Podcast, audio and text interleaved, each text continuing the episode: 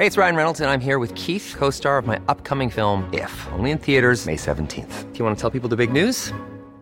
All right, I'll do it. Sign up now and you'll get unlimited for $15 a month and 6 months of Paramount Plus Essential Plan on us. Mintmobile.com/switch. Upfront payment of $45 equivalent to $15 per month. Unlimited over 40 gigabytes per month. Face lower speeds. Videos at 480p. Active Mint customers by 531.24 get 6 months of Paramount Plus Essential Plan. Auto renews after 6 months. Offer ends May 31st, 2024. Separate Paramount Plus registration required. Terms and conditions apply if rated PG.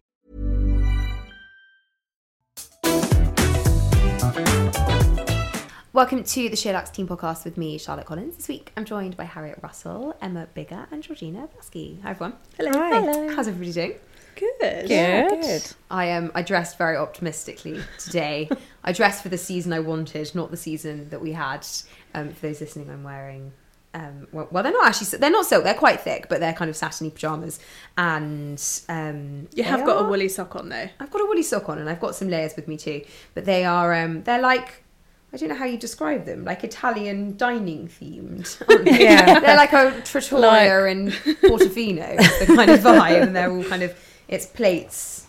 Well, yeah, they're like Portofino plates, aren't they? Yeah. They're very nice. It's like free, yeah. Mm. Yeah. Anyway, they're from Kitchery. Which Lovely. Is interesting because on the radio this morning, I heard Chris Evans say that it is not only going to be the coldest March for a decade, which is what he originally said. He then said, actually, update, it's going to be the coldest March ever. Oh. Wow. That's upsetting. Well, yeah. I'm glad I wore them today. Yeah, today was your only chance. It might have been the hottest day of the month that we're not even in March yet. But, How was everyone's weekend, Georgina? What did you get up to? This weekend I had a good friend's 50th birthday party, which was really fun. Lots of dressing up and dancing. I wouldn't have thought you were at the 50th stage yet. Well, I'm not, but some of my friends are. To be clear, the parties, yeah. Yeah. So that was good fun, and then otherwise just usual pottering around. What did the 50th involve? The 50th involved drinks, canapés and dancing. Fun. Oh, proper party. Yeah, yeah. Proper big party. What did you wear? I wore a Hayley Menzies gold floral dress that I actually bought for the summer, but I just sort of wore it with white boots and made it feel a bit more wintry. Nice. Yeah. I feel like I don't hear her name very often, Hayley Menzies, anymore. Not anymore. Not since the Cardigans kind of... Yeah. There's that store in Sloane Square. Yeah, she's still there. She's still got a store. I think so. She had a space in Notting Hill, but I don't think she's got that anymore. Mm. Yeah. The one in Sloane Square is still there for sure. Nice brand, fun. Emma, what did you get up to? Saturday, I went to the farmhouse for lunch, which was really nice. Met up with some friends, and then where did you eat? The main barn. Nice. And then we sat outside because it was spring. It was cold, but it was still like sunny enough to sit. So that was nice. And then Sunday, I went to the Beyond the Streets exhibition. At the Gallery. Yeah, it was really nice. Took the kids, so they enjoyed that, because it's all quite, obviously, visual and colourful and lots of music. For those who don't know, what is the exhibition? So it's kind of through the decades of graffiti and pop culture and music, and it just kind of, there's 3 floors. They have kind of installations of TVs and news and all things kind of attached to graffiti. So it was nice. Cool. Yeah, it was good to do with the kids. So we both enjoyed it. Mm-hmm. So it's like something for everyone. Okay, nice. Yeah. Harry, what did you get up to? Not a lot. Saturday, I prepared my veg bed. I'm very excited. Oh, wow. In my garden at my parents' house, I've taken it upon myself to create a vegetable garden this year. I know. Do you know what? Someone came up for me on TikTok that some... vegetable girl, I don't know, she grows things, whatever, she grows stuff, she lives in America, but oh my god, she made me want to grow everything. And it's just, she was like going to her in-laws or something, and she was making, she's like that, her like most viewed ones are a couple of times she's gone to her in-laws, so she makes them a basket from the veg garden. And it's like, and then she gets her like homemade honey and some flowers, and it's like all in this little basket, and I'm just like, nice. I want to be that. But does she live somewhere sunny? I always think like, and also it looks like, I have like an astroturfed terrace, like a garden, but you know, big steps. It's an investment, not necessarily financially. There are definitely ways to do it affordably. Don't you just grow it? So naive. Do you not just like go and buy seeds from the what's it called? Garden centre. Step one. Pick a London kid without showing that you're a London kid. Yes, essentially. It depends what you want to grow, though, because some things have to germinate first in a seedling tray before you put them in the ground. Right, you've lost it already. I know. This is what I mean. In terms of effort, it's not a financial effort. It's literal effort, literal hard work. So what have you planted? We've not planted anything extra too early for most things. Okay, but the plan, we've got potatoes that are chitting. So that's what I mean. They have to sprout before they go in the ground. Vocab to know as well. I know. There's a whole other language. Okay. And then our bed isn't massive. So the thing about veg is it can grow like an absolute weed. So you have to have quite a lot of space, which we don't have. So at the moment, we're aiming for potatoes, peas, and courgette. The courgette will go crazy, I think. So we have to be quite. I love courgette. Yeah, and a friend of mine told me that her mother grows tomatoes in hanging baskets. So I'm gonna give that a go because again, we're short on space. So we haven't really got room for tomato plants. Plus, there's an awful lot of wildlife around my parents' house. Nothing like exotic. I just mean like cats and squirrels and pigeons and stuff and. Summer, who works on our Lux & Co team, was telling me that last year she basically lost everything to rabbits. So to rabbits, that's so sweet though. Like if you're going to lose it to something, it's not when you put this much work in. It's like bloody better than like rats though. I've planted up pots in my garden for like just spring bulbs and stuff. And the other day I went out to check them. I've put chicken wire on them and everything. I need to do that. And this bloody squirrel has lifted the chicken wire off and given it a right dig. Is it too late to do that for bulbs? Do you think? For bulbs, it probably is, but for veg, you're right on track. So I have in my I've got, you know, my house is I don't know if it's Victorian or Georgian, but it's just like a London terrace house.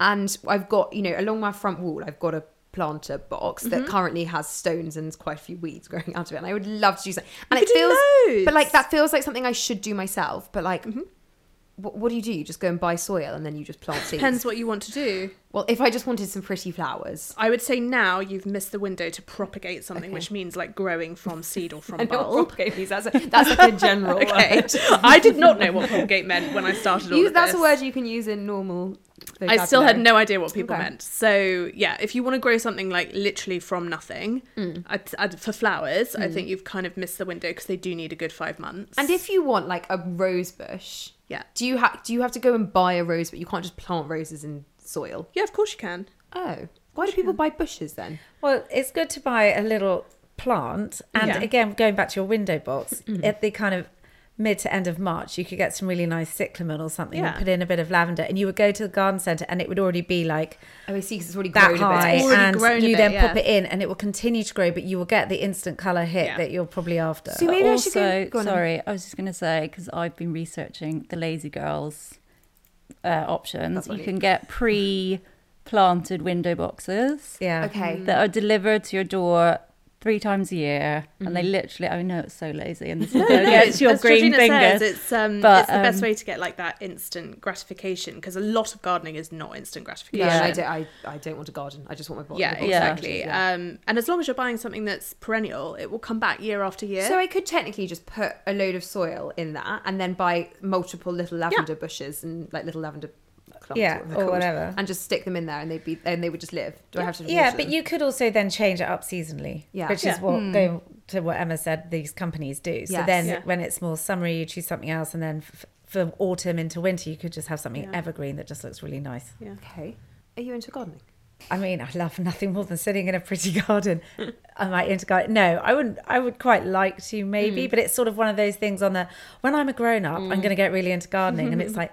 Oh shit, I am a grown up and I still haven't quite managed to get into gardening. But I also feel like there's a distinction, like I'm not that interested in being into gardening, I suppose the same way, but I just would like my spaces to look pretty. Mm-hmm. Yeah. It just feels a bit pathetic to get a gardener. I'd just like to make it very clear that we have a gardener. Yeah. It does like a lot of the heavy lifting. Well, yeah, what you're suggesting is not the same as like lawn mowing. No. He does a lot of the manual labour, and when I wanted a veg bed, he was the one who put the raised bed in for me. I was not there with my hammer and nails. Right, yeah. No, so right, okay. Got I just it. Like to make it's that raised. Clear. Oh, that's nice. Raised is better for drainage in veg. You know it all. I know. You can put it straight into the ground, but it really depends on what your soil is and the aspect and everything like that. Okay, gosh. Wow. Yeah. I don't think I've got time for this. I think it's the result. I was talking to my friend about it the other day. She was like, you need an Instagram about this. I was like, what? For age-old gardening tips that anyone could look up on Google. Yeah, but like you just like a quick guide. Yeah, you just need someone who like can tell you everything. Exactly. Like this actually was probably as far as my research will go. Yeah. So, I'm always here. Thank you so much. Okay, so what I did this weekend. I went to Glen Eagles.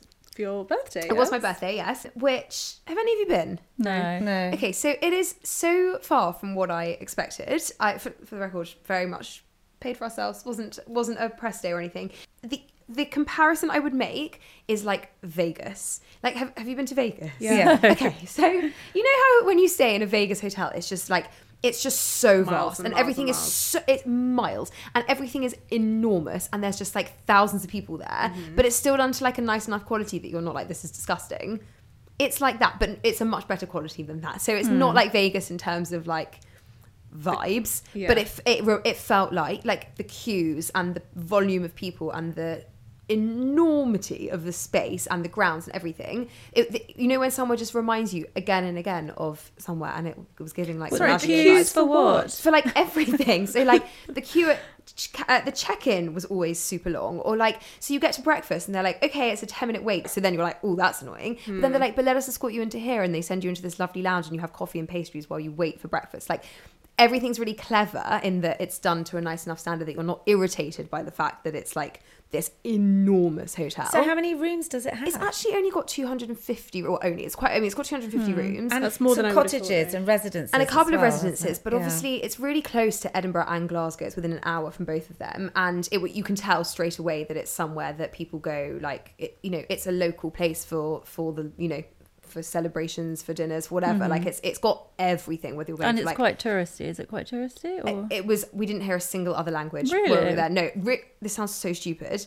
Way more Scottish people than I thought that there would be. Like, as in, it's obviously a place that locals treat as like a somewhere that you go. I in particular loved it. It is so. I just thought it would be like Heckfield, like a kind of boutiquey style. I don't know really why I thought that, but anyway, it's, as I say, it's absolutely vast, but it means it's like, they call it the playground, and there really is, like, it is like an adult playground. There are endless things you could do. It's like the facilities for kids are amazing, but it's also not like an annoying place to be if you don't have children. There's adults only swimming pools, and they're really good at keeping it separate, but there's just so much you can do there. We did off-road driving in something called an Argo Cat, which is a four-wheel drive that's amphibious as well as able to go on the... Which was like so much fun. But I mean, there are endless activities you could do, and like 7 restaurants or something.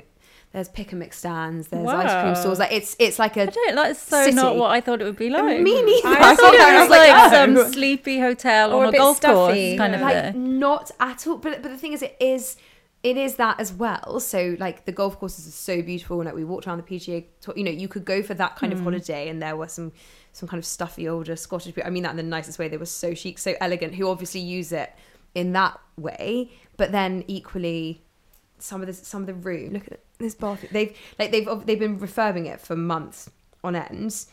Like that's the powder room in the downstairs. It's actually the photograph is like really orange, but it's like it's all powder pink. Like all the spaces were just so beautiful. Like it's got like Annabelle's vibe. How did you get there? We flew, so you can obviously do various things. We flew to Edinburgh. It's an hour's flight. It's then under an hour in a taxi from Edinburgh to Gleneagles. We took the scenic route home. Like scenic route back to the airport, which was unbelievable. There's these incredible new bridges and I don't know, linking one bit, but anyway, really, really beautiful. And all in all, I think trains are really expensive. I think it was more expensive to take the train, and also obviously it's way longer. And a bit unpredictable these days. Quite. And I mean, you could drive technically. When we looked it up yesterday, it said 7 hours. Oh no. And also like, we all know 7 means 9. Yeah. And, no, it's not worth it. We were 5 hours door to door when we came home yesterday, so... Anyway, I really recommend it, particularly for families, but we had a great time as a couple. What a lovely trip. Yeah, really lovely. Yeah. Has anyone been watching anything, reading anything? Anything to recommend, Harriet? I watched, it's actually, I think it's probably getting over 3 years old, but it's on Netflix. It's called The Boys in the Band. Have you heard of it? So originally, I think right before the pandemic, it was on Broadway. It's a play originally, and had a really sort of stellar lineup. And then I think, don't necessarily quote me, but because of the pandemic, it sort of got shut down. And then before you knew it, they'd made a film of it to kind of compensate for the lost run. I don't know whether the film was always in the works and they just sort of expedited the process or what. Sorry, is it a film of the play? Yeah. Right.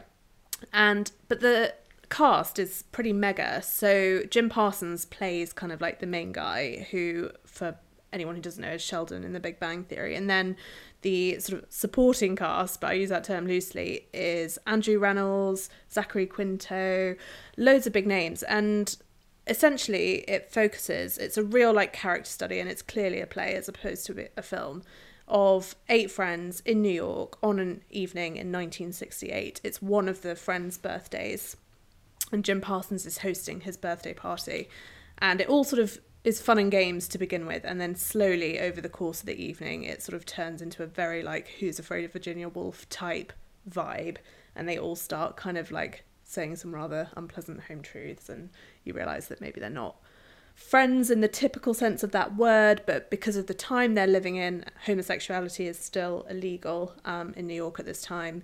You realise they're kind of bound together for other reasons rather than like pure friendship. It's very, very good. Okay, it sounds really good. Yeah. On Netflix. On Netflix. Highly recommend. Okay, thanks. I don't really have any questions. It just sounds really good. Anyone else? Emma? I started watching, is it The Trouble with Fleischman? Or Fleischman's in Trouble? Fleischman's in Trouble, that's it. I watched the first one. Yeah, I've only watched two, so I can't wholeheartedly recommend it. But, you know, I'm getting into it. It's got good cast. It's Jesse Eisenberg. Claire Danes plays his wife. And she basically, I mean, I don't know if you've read the book, but she basically disappears, and it's kind of follows his anxious path of discovering where she is. And so, yeah, I think, I don't know what you thought. I thought the dating app stuff was weirdly dated. I'm not going to lie. Yes. I feel like Claire Danes gets, I think she's a great actress, but I think she plays the same part a lot of the time, which is sort of woman, cold up type bitch is kind of what I was going to say. Ooh, when I think of Homeland, I just think of her crying all the time. Yeah, but sort of that really like clenched kind of tense feel to her. Yes, and like I say, quite sort of in this at least, she's very, very cold. But actually, when it goes back, I think it's the second episode, you see her as when they first met, and she's a totally different character, totally different person. Yeah. So people love it. The series came out. It's a rarity that it came out in America, and it finished in the States, and now we're getting it. And people really raved about the series, like as a whole. And I think people really rated the last episode. I actually gave up on the book, like really far into it, like maybe 150 pages, 200 pages in. I didn't really see where it was going. I actually ended up googling it because I thought, fuck it, I just want to know what happened. And I remember thinking, oh, nothing really did happen. And I was expecting a Gone Girl style, you know, I don't know if it's a spoiler to say there is no Gone Girl style twist. It's more like a kind of psychological so it's not really about her disappearance. No. It's more about him growing old and all that kind of stuff. Yeah, it's not quite as dramatic as you're led to believe. And you think it's going to be some kind of big reveal, and I found it a bit that will be very annoying if I get to the end and but people have really and I do think that the show is slightly different to the book from what I've heard, so and it generally seemed to have been really well received, so don't know. I watch it. I will definitely watch it, having not loved the book. Interesting. Georgina? I actually went to the theatre a couple of weeks ago and saw Sylvia the Old Vic with Beverly Knight, and it was just absolutely brilliant. Was it really? Yeah, and I was pleased to see, because I went on opening night, so I was really pleased to see then that the critics were kind of all praising. It was sort of take two, so I actually went to see it the first time, and it wasn't really finished. They called it a workshop production, but I don't think it was meant to be a workshop production. And then COVID and the rest of that. So they are now, and it was really different actually. It felt really different to the first time I watched it. Okay, so it's all, it's Katie Prince, who is an amazing kind of dance choreographer, and it's done in the style of Hamilton, I guess is kind of the closest thing. So it's very stripped back set, and it's all kind of rap and dance. And it's, it's really good. But it's about about the suffragettes. Right. Yeah. And Sylvia is... It's the Pankhurst family, and Sylvia is Emmeline Pankhurst's daughter. Mm-hmm. So it's about the different siblings and things that happen, and then it's about their campaign for women's rights to have the vote. So kind of like Hamilton, it's a true story, but told through an unexpected medium. Yeah. Okay. Yeah. And it's brilliant. It's uplifting, it's moving, it's disturbing. Mm-hmm. It's kind of got everything. Okay, she's amazing. Did you see her, Beverly Knight, talk about it on Graham Norton? She was on it a few weeks ago, and she was telling some story about how she was performing it for Beyonce. I don't know. Anyway, she's just amazing, isn't she? I think she's awesome. But her energy and her voice. Yeah. I mean, they've all got amazing voices, I have to say. Yeah, she just commands your attention. She commands the stage. But they're not really supporting the rest of the cast. They're all amazing, and it's a really energetic, uplifting, and educational evening. So yeah, sounds great. It was really good. Do you know how long it's on for? Sorry, I don't. Okay, well, Old Vic, you said. The Old Vic, yeah. I feel like it's maybe till about April, but maybe we shouldn't say. Get your tickets. Get your tickets now. Get your tickets now.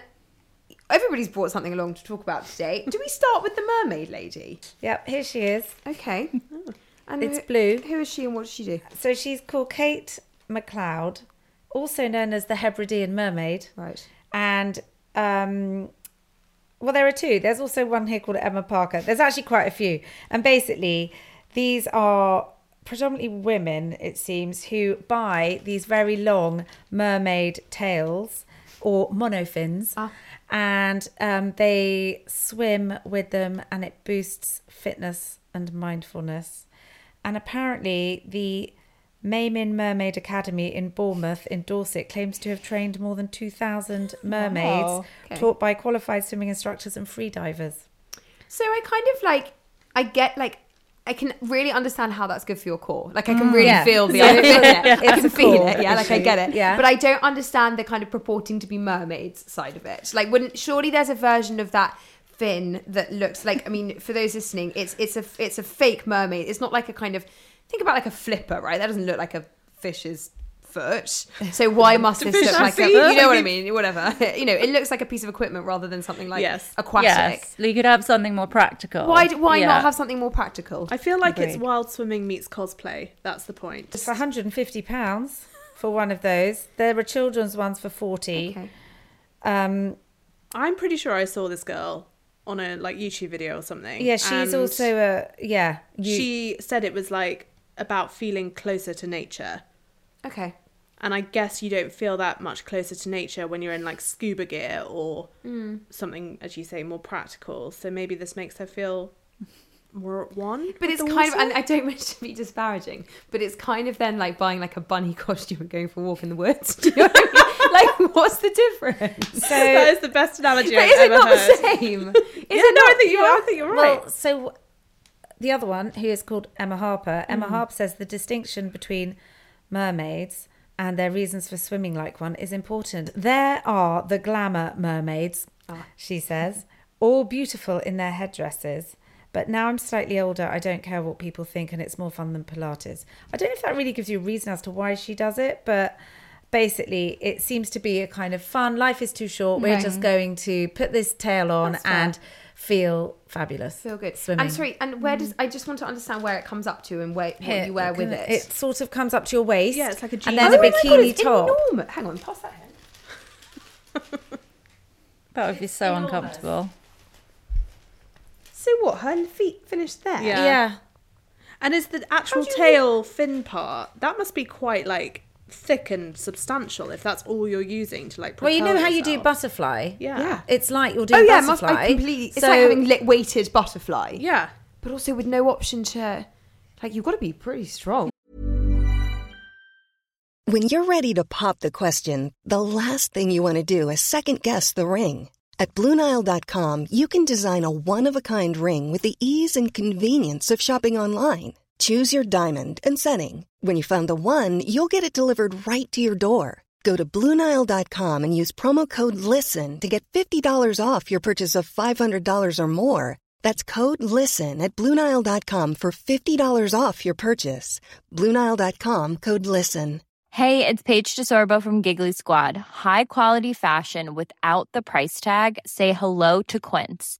I'm snagging high-end essentials like cozy cashmere sweaters, sleek leather jackets, fine jewelry, and so much more. With Quince being 50 to 80% less than similar brands. And they partner with factories that prioritize safe, ethical, and responsible manufacturing. I love that. Luxury quality within reach. Go to Quince.com/style to get free shipping and 365-day returns on your next order. Quince.com/style. Yeah, because you can't then just like stop. No. And also, what do you do? Do you put it on? I don't know why I'm looking at you like I do. I was about to say, I'm a bit curious as to why you're directing all these questions on the side. Do you sit on the side of the pool and then shimmy sort of wiggle into it, I guess, and then pop in? And I wonder if it feels like so many questions. I wonder if it feels like a wetsuit or if it feels like a kind of foamy Well, you wouldn't want it to weigh down and get too heavy. I was going to say, it must be like a scuba type material. I wonder as well if you take the fin part off, so you like wiggle into the... Oh, maybe there's like well, yeah, but you only have to get to the edge, so it's not that bad. And then you just pop the fin on when you're ready to go. No, I think there must be little holes for your feet. In the fin part? Oh, yeah, and then you tuck them in. So it's like a trail. And... Mm. I'm sorry, where do you do this? Anywhere you like. But do they go... Well, in Dorset, you go to the Academy for Mermaids. You have to be trained. I'm just wondering if they don't say. I'd love to know. This woman has said it has helped with her core after having 3 children in a C-section. Oh, there's a parenting feature in it, Georgina. Yeah, maybe. Okay, well, fascinating. Emma, what was it you brought along? So I saw this in Sunday Times Style. It's about how, basically, since the pandemic, that we've all got a lot ruder and everyone's just... more impatient and just not being as polite to each other. And there is Liz Wise, who's the etiquette advisor at Debrett's. She says that in the pandemic, we were very isolated and people now are very unself-aware when they're in public. So we've kind of regressed slightly. And all good manners apparently gone to pot. Do you agree? I definitely think people are a lot more impatient, like on the tube and, you know, tutting, walking down the street and all that kind of stuff. I wonder if we're just more vocal about it. What, you think the British tactfulness has melted away? Yeah, I'm just more inclined to tut at someone now than I might have been in the past, but I think it doesn't, I'm not any more irritated. But are you tutting because you feel they're breaking some kind of post-COVID convention of behaviour? Are you tutting in a kind of, you're in my personal space? Yes, nothing to do with COVID, yeah. Whereas before you would have accepted COVID. That. Now you're more germ-aware or distance-aware. No, it's more just that I would have been too polite before to say it. Oh, I see, and now you're just more honest. Yeah, I think so. Harriet, you earlier said that you thought you agreed with... Yeah, I do. I wonder if it's just sort of a like survival of the fittest thing, which is what we've all been through, right? It's like when our species is faced with like a supposedly like extinction threat, whether it's then natural, as the Debrett's lady is saying, to kind of go very insular and be like, well, I've just got to worry about me and keep myself alive. And if we have dependents, then dependents alive. So therefore our like tolerance for things has completely diminished because... The pandemic, to tie it to the pandemic, is a bit weird, isn't it? Because at the beginning of lockdown, everyone was like helping their neighbours and like doing old people shopping, and and then very quickly that like went away, didn't it? And we've been left with I think the length opposite of time exactly just turned things. I don't know how that's happened, but it definitely has. That's why I think it's got to do with this like I'm under siege, I'm under threat psychology that goes into like a very primal part of our brains. I'm sure it probably does. And then when we come out of it, we just haven't had any event that would force us to do anything for anyone else. That sounds really dreadful, but... It also says here that like hate speech on Twitter has increased by 58%. Well, that's cheery. So I think we've got a lot more to be angry about than we did before. And I know it's all relative, but like if you look at, I mean, not that I'm encouraging hate speech by any stretch, but just be honest, guys. Yeah, but as in, you know, there are so many. We had Brexit to deal with before the pandemic, but pandemic and subsequent years have been brutal for so many reasons for so many people. So I wonder if it's just a kind of socioeconomic thing more, you know, that everybody's just pissed off and angry and tired and irritated from years of being beaten down. We can't look on the bright side anymore. I know, it's not very jolly chat, is it? No, what do you think? I kind of find that feature quite hard to get on board with, if I'm honest. I see so much goodwill still left. I see people holding doors open for people giving people space, people helping. How close is your planet to my planet? I don't know, where are you hanging out? Maybe it's the way one perceives. Maybe it's me. But maybe then what I might see as someone being kind and considerate, someone else might interpret as that person interfering. So it's where you're coming from.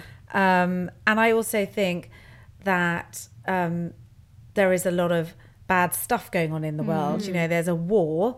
There are, 200 migrants on a boat that got sunk at the weekend, and you know there are global issues to be angry about, political issues to be angry about, I think it's really important to be vocal about those. Mm. So, but I don't see that as bad behaviours or bad manners. I think that's just calling out bad behaviour maybe.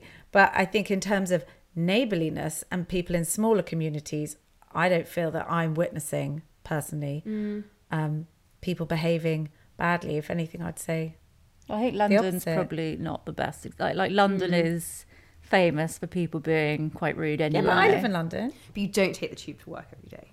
And I feel like the tube is it's like this epicenter of poor London manners and life, I mean, I think there was a lot of people stealing things off doorsteps. That's gone up. Can I tell you how many times that's happened to me? It is awful. The first time it happened, they stole something quite expensive. Then we learnt our lesson. The second time it happened, they stole 6 Mr. Muscles. So I hope you enjoyed that thief. Which it is so random what people are stealing. But I mean, they're just taking the box, aren't they? They don't know what's in it. Exactly, it's just an Amazon box. But they're so brazen. These men, like I've got a Nest. It's all on video, and they literally just walk up. They kind of pretend they're on the phone. They open the gate, take the package and walk off. Yeah. It's so... And then dump it halfway down the street. Oh yeah, we found all the packaging on on the street. Oh my God. That makes me angry. I'm happy really to get cross about that. You're damn right, I think we all should. Yeah, exactly. Okay, well, that was cheery. Sorry for bringing the mood down. What do you think, Emma, what do you find the rudest thing that people do? You know, you also commute every single day. What is your thing where you're just like, oh, that makes my blood boil? When people on the tube have their bag on the seat, and then there's people standing, and they I don't know, it's just so brazen. Like, I would always say, please give me your bag. Yeah, but the fact that they don't, do you know what I mean? Like they just sit there, like it's just arsey. Don't you get scared about what someone's going to say if you do that? I would be I'm going to just stand for 4 stops because really? I just don't want to. No, I think please, can you move your bag? I would say I'm so sorry. Would you mind moving your bag, please? Or do you mind? I'll just get my knife out from him. That's what I would think would be about. I would probably, look, if it was like a 7 foot tall man with like a, I don't know, a huge rucksack, maybe I wouldn't. Maybe it would be a case of judging knowing who, yeah, exactly, knowing who to start beef with on the tube. But, I love the idea of you looking these people up and down, and being like, I can take her. She'll do. Here we go. Harriet, what do you think is the rudest thing? I don't know if it's one thing, but I think the thing that bothers me the most is not actually like not holding a door open for me or something. I probably couldn't care less. It's just entitlement these days. Like so many people thinking that they're entitled to something over me. The number of times I find myself in the street being like, oh, okay, your life is so important. Do you say that out loud? Literally. Yeah. I've become that person. I called someone a menace the other day and Ben was like, you're 70 years old. It's like, we've got a one-way street and they were cycling the wrong way. And I said, you're a menace. And I think a lot of my like rude and entitled stuff happens on the roads because I drive up and down to Surrey quite a lot. So it's things like when people overtake you on the inside of a lane in London to like just make it through the traffic lights, and then you follow them all the way up the hill and they're now like one car length ahead of you. You're like, was that worth it? I'm so glad that was worth it to you. Yeah, I so agree. So it's just stuff like that. I know. Driving in London is the pits. Someone on our team was going to a dinner and they said that Sadiq Khan was going to be at the event and they said, oh, I really hope that I'm not sat next to him because I wouldn't know what to say to him. I was like, are you joking? I know I've got so much to say to Sadiq Khan. I've got all the chat. Me too. Oh, God, London's impossible. Okay. Well, to end on a cheery note, Georgina, thrilled that you think that people are still being kind and positive to one another. It's nice that we come to work and everybody's like that. Oh, yeah. At least you get it once you get off the train and through the door. No. Harriet, what did you bring? So I found this report that came out. Milan Fashion Week has just sort of wrapped. Is that right? Mm-hmm. Yes. But obviously Fashion Month is in full swing. And this was in The Guardian saying that blandstanding is the biggest trend to come out of Fashion Week, especially Milan. Does anyone know what it means? I would imagine it means boring clothes. Yeah. It's weird. When I read it, I was like, oh, what does that mean? And then I read the article and it was like, oh, no, it's quite a literal term. Okay. In the sense that... Simple. Yeah. Simple fashion. It's a bit fashion. Like normcore. You kind of wonder that... Or is it more like the quiet luxury thing? True. Is it that? It's kind of a mix, I would say, because what it's essentially getting at, and I think the reason that they sort of jumped on it after Milan was typically Milan is known, like the Gucci's and everything, for quite a lot of maximalism, quite a lot of intense luxury, like really fine fabrics and crazy expensive bags and things like that. And then this year, obviously, Alessandro Michele has left Gucci. This is his final show.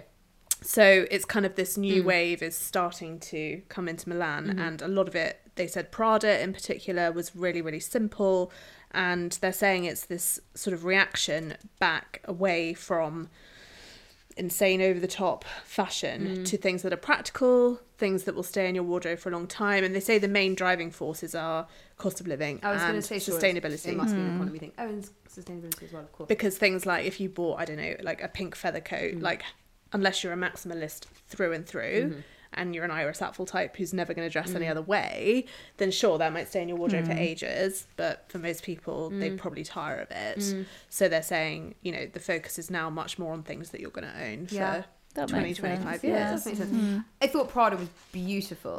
I suppose it's a shame for those who do want to dress in a slightly less kind of conformist way, that's, I mean, grey coats, well, I don't know, Emma, how much, you know, you noticed this, but across, I mean, practically every show, grey coats was the kind of MO for Milan in particular, and like, that's, I mean, that's lovely, that's elegant, it's a great trend to be setting rather than, I don't know, as you say, pink feathers, because it's more applicable to everybody, but equally, it leaves me feeling a bit deflated. But don't you think there's always a trend, and then there's always an opposing trend? Yes. So, like, you know, I still think there is some fun on the cup. Like, I still think, you know, you do get your sequins and your feathers and your metallics. And to be fair, I don't know if you saw much of Bottega, but there were some jeans that actually were leather, even though they looked denim, and they were that was crazy. I couldn't believe that. They were wild. And then, I mean, the Gucci show has been completely panned because it was a bit of a hot mess. But equally, if you like that kind of fun sequin frivolous thing,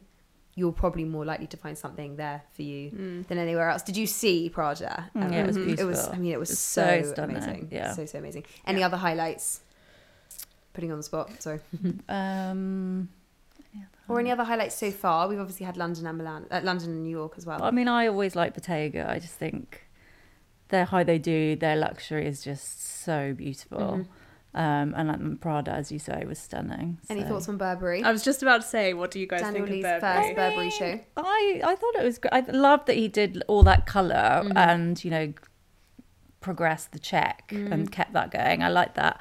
I think it was hyped up so much. So he had big shoes to fill, but I think he kept the kind of the Britishness of the brand, and I think he did well. I read something, no lie, saw it on TikTok. I was like, where did I see this really interesting analysis? Obviously, it was on TikTok. And they were saying that, you know, they kind of Riccardo Tisci's Burberry wasn't selling. That's kind of ultimately why it didn't work out. So, you know, Daniel Lee came in, and the whole idea was that he was going to kind of do what he did do what he did at Bottega to Burberry, and that, you know, there was this whole kind of fuss made about this return to Britishness and going back to British kind of core, and obviously Burberry is so synonymous with that. And then actually, if you look at the show, you're a bit like, oh really, is that what's happened? Because there's not a trench coat in sight, or not a kind of traditional gabardine one anyway, but then this person was saying that actually maybe this is kind of, that's just not the Britain of today, and this is actually more reflective of a kind of grungier, younger, moodier, kind of goes back to our last conversation, angrier, slightly more punk Britain, because it had it would be a reach to say it was Westward-esque, but it has that angry that London feel way more than a kind of classic sophisticated Burberry. Yeah, and the imagery, the campaign, like, that's very much that vibe. So true. It's almost got it's interesting. It's like a new Britain. Yeah. Maybe, yeah, it's interesting you say about punk and like new Britain and stuff, and that very like almost 80s vibe to it, because I don't know if anyone else listens to Big Arna's This Old Thing podcast. I have, but not go on. Not There's recently. A new series, and whilst some of the not all the guests have been great this season in my opinion, but the last one was Sandy Powell, who recently won the BAFTA Fellowship Award. She's possibly the most famous costume designer. Yes, who, ever. By the way, was sat. So the BAFTAs were on the Sunday, and on the Friday we had been at dinner, and she had been in the restaurant, and I didn't know until she popped up on screen on Sunday, because she is completely distinctive with bright orange, dyed orange hair. And we were like, oh, she was at Scott's. We know her. Obviously having a celebratory dinner. Yeah. No, she's great. I went to like a private talk with her last year, and she was brilliant. Anyway, she said on the podcast that she thinks punk is like the first and last like original movement of fashion. So I wonder if there's anything in his mind that thinks like, if he is expected to go into Burberry, and I'm sure his brief is like, make it original, he's thinking, what was the last like original kind of movement in fashion? Because she was making this really eloquent point that like all the decades, 30s, 40s, 50s, 60s, 70s, hark back to something else. So like the 70s are very inspired by the 30s, a lot of the fashion. And she was like, but punk comes along and it's the first time you think, we've not seen any of this before. This feels so new. Well, and equally, it's such a British phenomenon as well. Mm-hmm. It's such a British look and feel. And it kind of would make sense that Burberry would then, you know, if you're looking for something that feels relevant but not, but a departure at the same time, that kind of feels like an obvious landing place. And rebellious too, like you say, Georgina, about there's so much to be angry about, like whether it's, I don't know, rowing back of abortion laws or whatever. Like people are pissed off, and the last time they were seriously pissed off, it was 80s Britain. Probably. Yeah, so true. More cheery chat. Okay, so in conclusion, bland core. What was it called? Bland standing. Bland standing. Yeah, I like bland core. Mermaid core is another big trend. Core. We've got them all here today. Naked dresses, indie sleaze, which might be harking to Burberry as well. Indie sleaze. I don't think I'll be doing that one. No. Okay, let's do some quick fire questions. Spring fashion must-have pieces. One thing you are coveting for spring, Emma? I know it's really boring, but an oversized trench, because I would just like get so much wear. Yeah. And there's so many. Can I tell you what I've got coming? It's arriving on Wednesday. I've got the Sleeper one, the one with the flowers on it. Oh my God, it's incredible. I know. Exciting. I know. Is it one side? Is it reversible? No. I don't think so. I think there's two different colours. Oh, okay. Yeah, there's a blue and then there's a pink. And I think it's like, okay, so I'm going to Paris next weekend. And I have this aesthetic in mind. I just need to buy a pair of sunglasses. But the sunglasses are really expensive and I can't buy them just for this outfit that I have in my head. but this, if the Sleeper trench is as good as I think it is, it's like a pink, it's for those listening, it's a pink, it's somewhere between a trench and what is that type of jacket called? You know, like a barber. Like a gabardine. Is it gabardine? Well, with that like little kind of brown collar. Oh yeah, well they're wax jackets at Barber, aren't they? It's exactly. It's like it's almost got that feel, but and it's covered. It's got these like dainty little flowers on it, and so that's floor length. So I'm thinking that like done all the way up, and then bright orange handbag, and then there are these Loewe sunglasses that they're like a peach colour, and they're rimless, and the whole glass is peach, and they've got the big thing. Anyway, I won't be buying those sunglasses because they're really expensive, but that's just the vibe. That's the vibe for Paris next week. Anyway, sorry, you would like to fully usurped that conversation. You would like to buy an oversized trench. Have you seen any that you like? I've seen loads actually. I think I'm quite. I think I'll go like quite classic. I know that's boring, but I've seen. I can't remember where it's from, but one with like little puff sleeves, so adds a bit of a difference, but it's still something that you could wear, kind of all season. Nice. And I think I'm going to go for like a really like a maxi one. That's what I'm thinking. Yeah. I think it's about mine's really maxi. You've got that mega Regina Pio one. It's not Regina Pio, it's Resume Copenhagen. That's it. Polly's is Regina Pio. Yes. And I'm obsessed with it. When it came, I didn't realise how full length it really was. I mean, it literally hits at my ankle. No, but I think that's a vibe this year. And then it's very classic in its like colour and its fabrication, but it's got this huge like bib collar on it. I'm obsessed with it. It's really cool. It's really How really cool, are you coping with these full length trench coats in the rain? Oh, it means keeping dry underneath. Do they not get then like filthy at the bottom? Yeah, but the trench is like the easiest things to clean. Well, you don't want it scraping the floor. No, you want it like I say, ankle. Yes, hitting your ankle. And I think a point with that would be so cool. Nice. Yeah. No, I'm obsessed with mine. If Resume is still doing the same style, I highly recommend it. Georgina, what's on your spring fashion wish list? I definitely want to get some new trousers. Wide leg trousers. I've got my cream ones. Me and Em. I know. I've been looking at Me and Em. There are a pair of camel wool ones that I wanted. I wasn't quick enough. They've sold out. I then took my chance ordering a different size, and they're beautiful, but they're just a little bit small. So I just have to wait to see what comes in stock or get a different style. But I have actually tried on quite a few of theirs, and they're really they're the pleating trousers, at the front. The pleating at the front is so well designed. Mm-hmm. So I actually feel like I'm kind of spoiled for choice because they've got all colours and they're really styles. Thick. Like they look really. Well, they hold their shape. Yeah. Because if you want that wide leg with the pleating, they're really structured. Yeah. Yeah. So some nice a neutral colour. I think I'm going to sign up to the bland core. Bland standing. Yeah. Let's go bland core. It's much easier. Yeah. We'll go bland core. I'm going bland core on my trousers. I hear you. Harriet, anything on your wish list? Loafers, I think. Oh, yeah. And is it too soon to talk about swimwear? Go for it. I mean, it's one of my favourite things. And is it really? Yeah. I fucking hate buying swimwear. It's my worst thing in the whole world. So I have this really messed up relationship with it where I love looking for it online. I love buying it. I love waiting for it to arrive. I try it on at home and it's like the worst. Okay, because it's quite abnormal for people to wish. I mean, awesome if you feel good in swimwear, but I just feel like that's something that traditionally women have quite a difficult relationship with buying. No, I do have that same troubled relationship that everyone has. I get this sometimes with some things where you sort of like forget, you just see it and you're like, oh, I'll look like that. Yeah. And then you're like, oh, wait, no. It's so weird to me because I wouldn't say I've got any kind of like major body positivity or body dysmorphia. I'm just sort of like normal in the middle with it all. But yeah, I was... What do you look for in your perfect swimwear? I've got a real mix at home. So I have to say that last year I was really into the skim swimwear. Mm-hmm. Oh, interesting. Because it's all like building blocks. So you really just have to pick your colour. And then she does literally every style. She does high-waisted bottoms, t-shirt tops, string tops, like. But is it all pieces in those same bland core colours, boring core? What's it called? Are they all in those norm core? A lot of it is very norm core colours, so like bland core is the word I'm looking for. Bland core colours, yeah. So a lot of it is like blacks and greys and nudes, but then every year she does seasonal colours. Okay. So last year it was like this periwinkle blue and a bright bubblegum pink, and she's just re-released the seasonal colours this year, and it's like a bright like Santorini blue. Ooh, and then a lime green, which I'm not sure I'm brave enough to do. If someone told me I had to wear nude swimwear, I would just never go on. It's not like, I'll take each other. It wasn't really the colours that probably attracted me to it first and foremost. It was more like this clever like, and she does a lot of like modest options as well. So she does like full body suits if you want that in swimwear. Maybe if your religion dictates that or something. She does shorts. Like I say, she does string bikinis. Like it's all, it covers literally every gamut. And you can pick. You can like say, oh, I want a really like revealing top but a more modest bottom. Okay, yeah. So I think it's really clever in that sense. And it caters to every body shape as a result.